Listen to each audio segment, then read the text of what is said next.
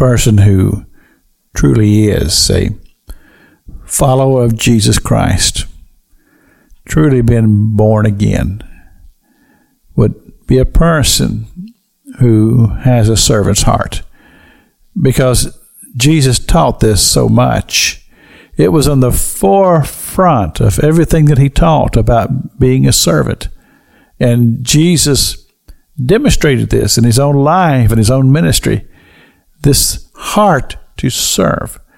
And this is one of the reasons why, when you, you think about Christians on the world stage, that we would not be people who are looking to seek revenge.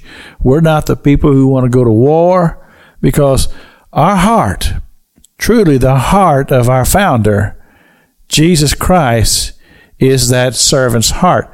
We love people and we have a heart to serve one another. And I think that's been the, the foundation of, of America. This, this uh, willingness to go to all these places where these disasters take place, and you'll find Americans in the forefront, ready and willing to serve. This is what Jesus taught us to do. And uh, when we see the example that he set, where he forgave humanity there on the cross, he said, Father, forgive them, for they they know not what they do. That willingness to forgive and to serve humanity with one's own death. And to think a love so strong, a love to die for. It's amazing. I mean, I read in the Gospel of John that after the uh, resurrection of Lazarus. This so upset the authorities in Jerusalem that the scribes and the Pharisees and the and the and the high priests they got together, they convened a little council. And in that council, they established one objective. And that was that man Jesus, with all of his miracles, and his bringing people back from the dead, he's got to die. And we're going to kill him. You read about it. The Gospel of John.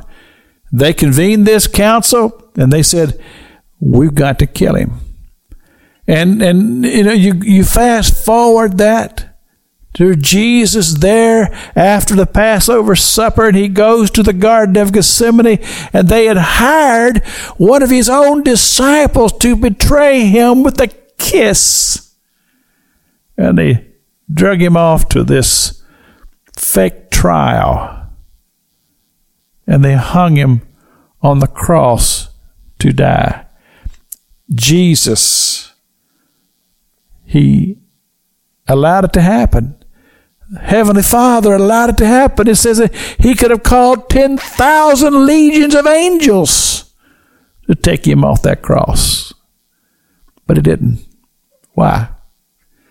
Because He came to serve, He came to love humanity and to die for us.